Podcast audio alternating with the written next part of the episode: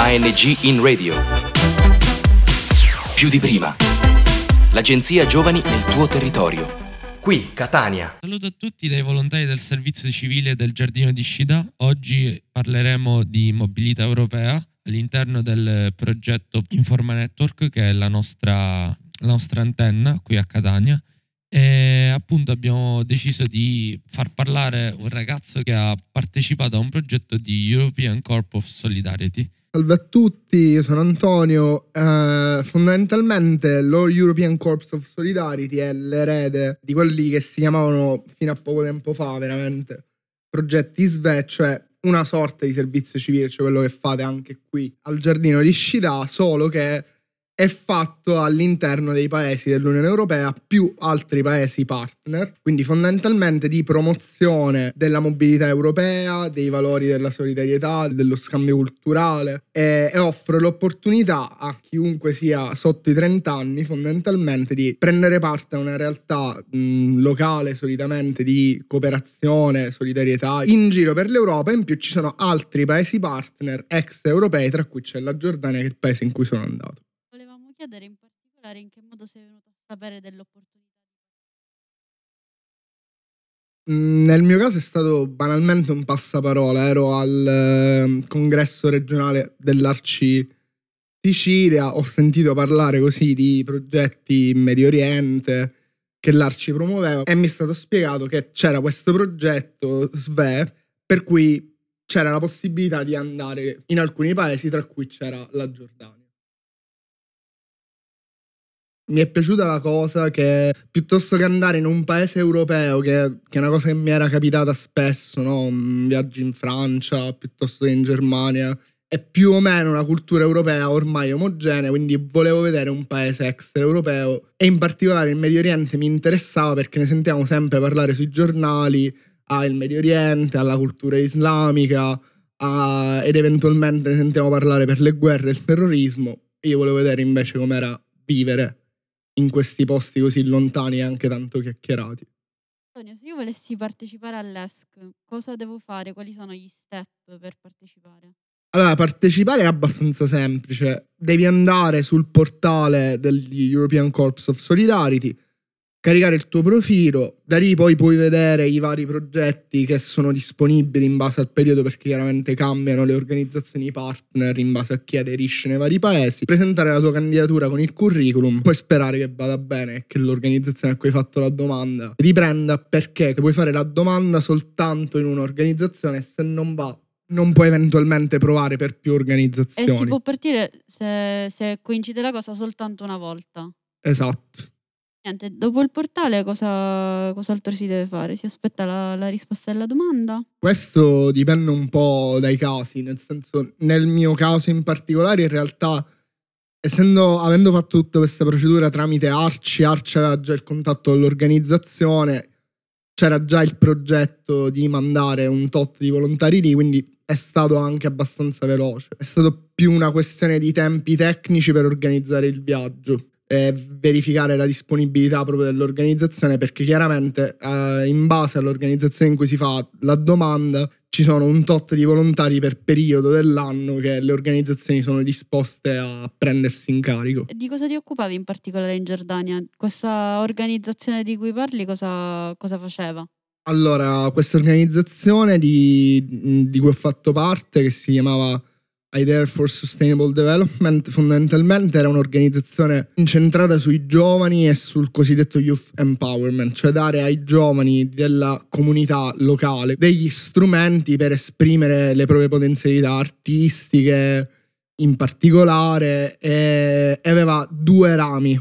Aveva un ramo che si occupava più di comunicazione, teatro diciamo più educativo per i ragazzi, proprio per i bambini, dialogo interreligioso. Poi aveva un altro ramo che si occupava di uno spazio creativo che si chiamava C-Hub, dove veniva fornito una specie di stage in qualche modo professionale, dove si insegnava ai ragazzi che volevano partecipare piuttosto a fare la falegnameria o costruire materiali, insomma applicare conoscenze pratiche, no? Quindi come fare tavoli, sedie, per intenderci, magliette, però con un'ottica di riuso creativo, cioè piuttosto che comprare materiali nuovi, riutilizzare materiali di scarto. Noi ci occupavamo invece come volontari stranieri, anche se vuoi per il gap linguistico e culturale, ma anche per quelle che erano poi le nostre predisposizioni, ci occupavamo soprattutto del blog dell'organizzazione che si chiamava Alternative Narratives. Quindi fondamentalmente facciamo un tot di articoli al mese su argomenti che alle volte ricevevamo noi, alle volte un po' c'erano indicati, e soprattutto erano di conoscenza dei fenomeni del web e in un qualche modo educazione a come funziona internet, come funziona la comunicazione sul web, per la promozione del linguaggio inclusivo. Poi ogni tanto mi è capitato di fare anche delle opere grafiche, perché a me piace disegnare, illustrazione, insomma molto flessibile devo dire come progetto. Proprio perché esiste questo gap culturale e linguistico, c'è qualche aneddoto, qualcosa che ti ha colpito durante il tempo che hai passato in Giordania? Ecco. Beh, sarebbero milioni di aneddoti, però due in particolare, un po' per dare l'idea di quel gap culturale. Numero uno, io la prima settimana ero l'unico volontario in un ufficio in cui erano tutti arabofoni e non tutti parlavano benissimo l'inglese, quindi giustamente abbiamo fatto questo periodo di formazione che era di una settimana dei volontari e in molti casi mi ritrovavo lì così ad ascoltare loro che parlavano in arabo e poi traducevano per me. Secondo gap culturale sicuramente mi ha colpito il fatto che ovviamente poi vivendo a Amman, vivendo la Giordania, ti rendi conto che non è così ovunque, però per esempio le ragazze dell'ufficio non potevo sfiorarle con un dito, senza cattive intenzioni, però noi qua anche tra ragazza e ragazza, anche così in amicizia, un bacio, un abbraccio, e invece lì per molte ragazze cresciute in un ambiente fortemente musulmano non è una cosa proprio da fare, va. Quindi questo sicuramente è stata una cosa a cui adattarsi, però ci si adatta in 6 mesi.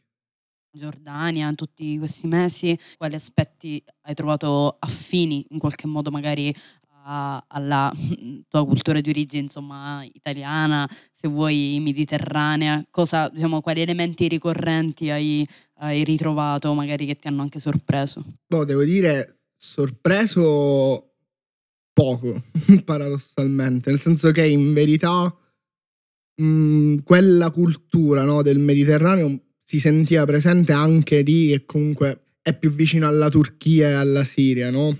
Non è esattamente la Tunisia, però delle similitudini ci sono sicuramente. Cioè, prima di tutto la cultura del se non adorare, comunque essere curiosi dello straniero, dirgli ma tu perché sei venuto qui, che cosa fai, ma non fatte come domande in tono poliziesco, ma proprio di curiosità genuina. Un'altra cosa che ho trovato molto affine a qua, ma proprio qua si parla proprio della Sicilia e di Catania, il mercato. Cioè io la prima volta che sono andato al mercato di Amman mi sono sentito a casa, no? Quelli che facevano voci per il prezzo delle arance piuttosto che del pesce, però sicuramente molto più grande e grosso di quello che abbiamo qua, che in confronto è un mercatino ordinato, da tutti i colori, le spezie, i formaggi.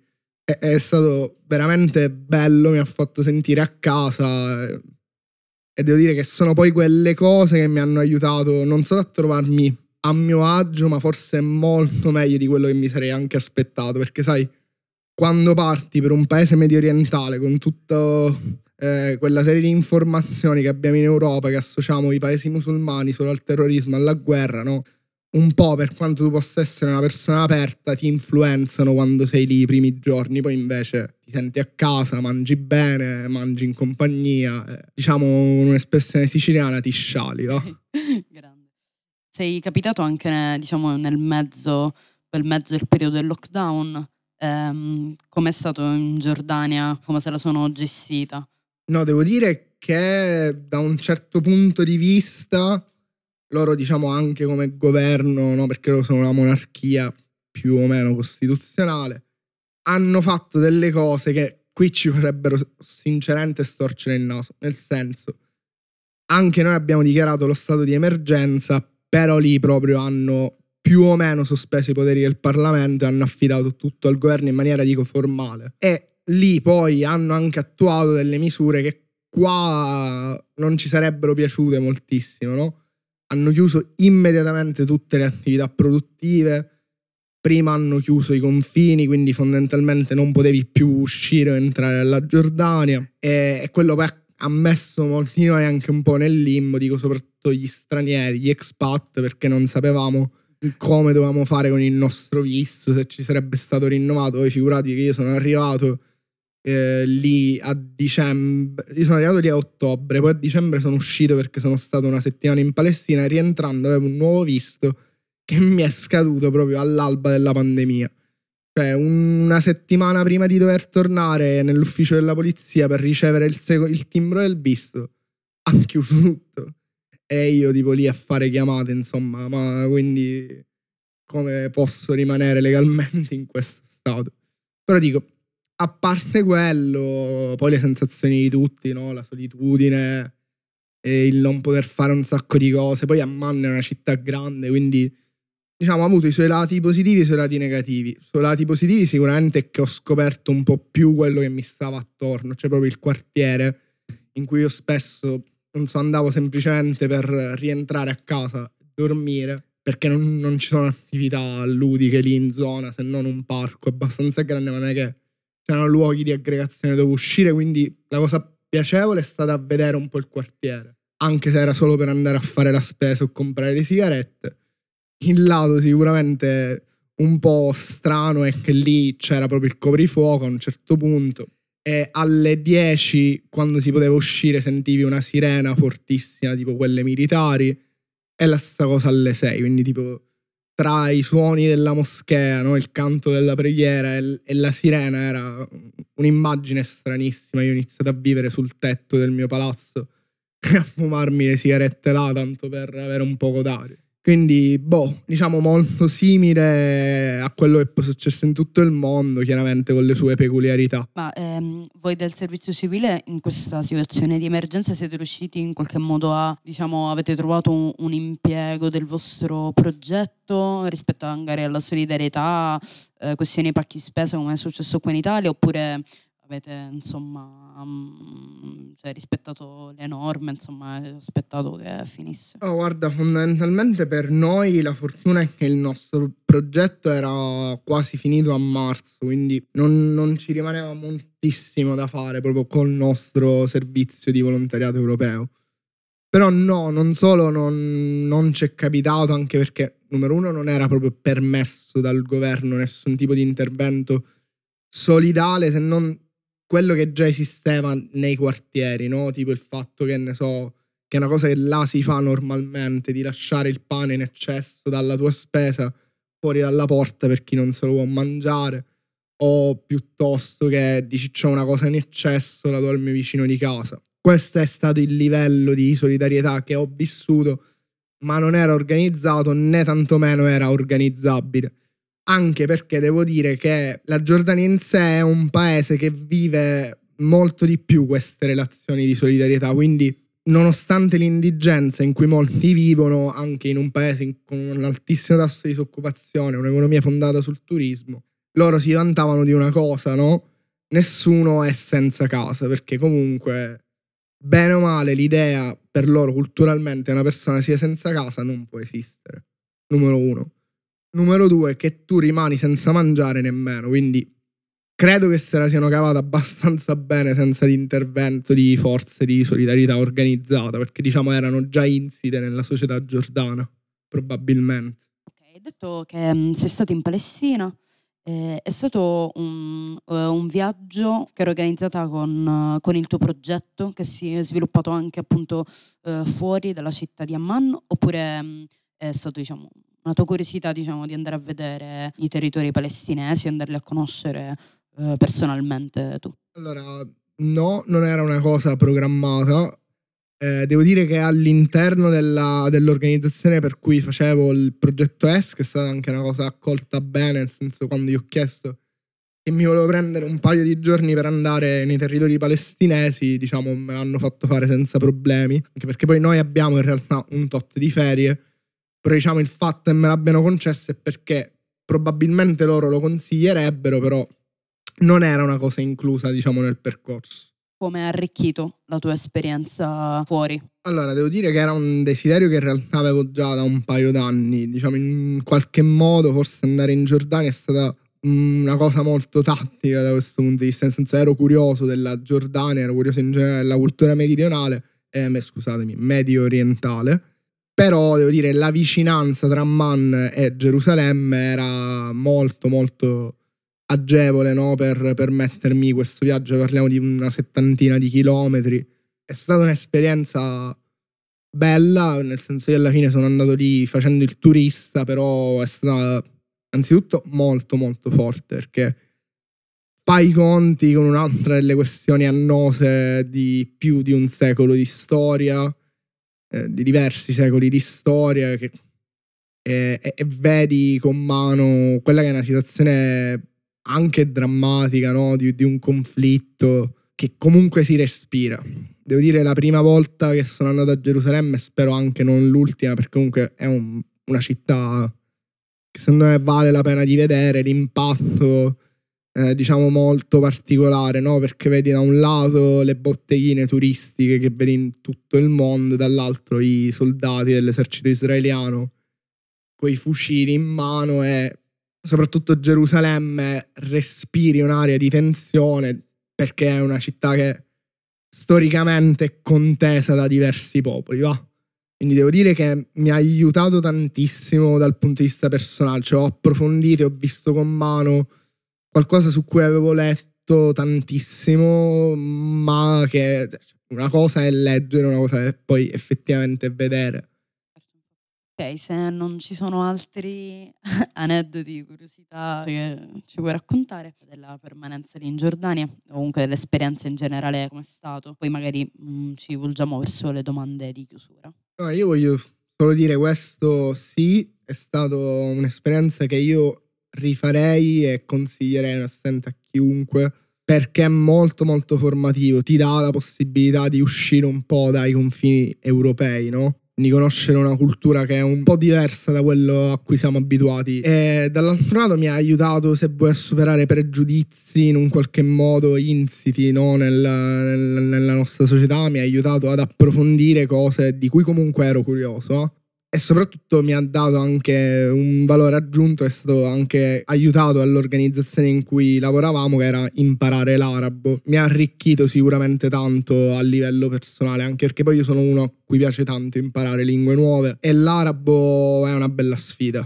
e riuscire a progredire in questa lingua è stata una grande soddisfazione personale. E per il resto devo dire, vivere in quell'ambiente là è stato anche molto piacevole, perché c'era proprio una sensazione di essere in un gruppo coeso, in un qualche modo familiare. Durante il lockdown, proprio l'organizzazione che ci ha ospitato è stata veramente, veramente di supporto. Cioè, ci chiedevano in continuazione come stavamo, se avevamo tutto quello di cui avevamo bisogno, ci mandavano le notizie tradotte sulle nuove disposizioni del governo. Quindi devo dire, ho fatto tanti amici là che mi mancano e che non ho potuto manco, diciamo, più rivedere a un certo punto, perché siamo partiti con un volo speciale di ambasciata, perché là poi a un certo punto, ve l'ho detto, era tutto chiuso, quindi manco i taxi potevi prendere, ci hanno preso con l'autobus di ambasciata. Per l'immagine questa, un'esperienza indimenticabile, raga, non so se ve la consiglio di entrare in un aeroporto vuoto dove ci siete solo voi e l'ambasciatore italiano in Giordania, però sicuramente è una cosa che non dimenticherò mai. Bello. Allora, l'ultima domanda, servizio civile europeo o ESC, detto anche, un termine più aggiornato, secondo te come sarebbe il modo migliore per fare passare la parola, insomma fare in modo che magari i ragazzi e ragazze di questa opportunità, fare in modo appunto che partano anche loro? Non so, io posso solo consigliarlo per promuoverlo, nel senso fatelo se avete 6 mesi liberi della vostra vita, non sapete che fare, volete esplorare magari cose che non avevate mai esplorato tra le vostre capacità, scegliete bene magari l'organizzazione in modo da dare un senso più profondo della semplice vacanza così di 6 mesi. E poi probabilmente un consiglio che do è a chi poi più che altro fa questi progetti a rifare un po' più attenzione alle esigenze, no, di vita in un certo posto, perché non sempre, diciamo, il supporto economico è sufficiente. Magari questo potrebbe scoraggiare molti giovani dal partire, no? Non tutti magari hanno poi un reddito tale da permettergli di integrare con quello che i rimborsi non riescono a coprire. Antonio, grazie. Salutaci ora in arabo. Siamo in arabo. Si può dire massalam, che vuol dire ciao, arrivederci. Grazie. Sì. Alla prossima. ANG in radio. Più di prima. L'agenzia Giovani nel tuo territorio. Da Catania è tutto. Progetto finanziato dal bando ANG in radio più di prima di Agenzia Nazionale per i Giovani grazie ai fondi del Dipartimento Politiche Giovanili e del programma europeo Erasmus+.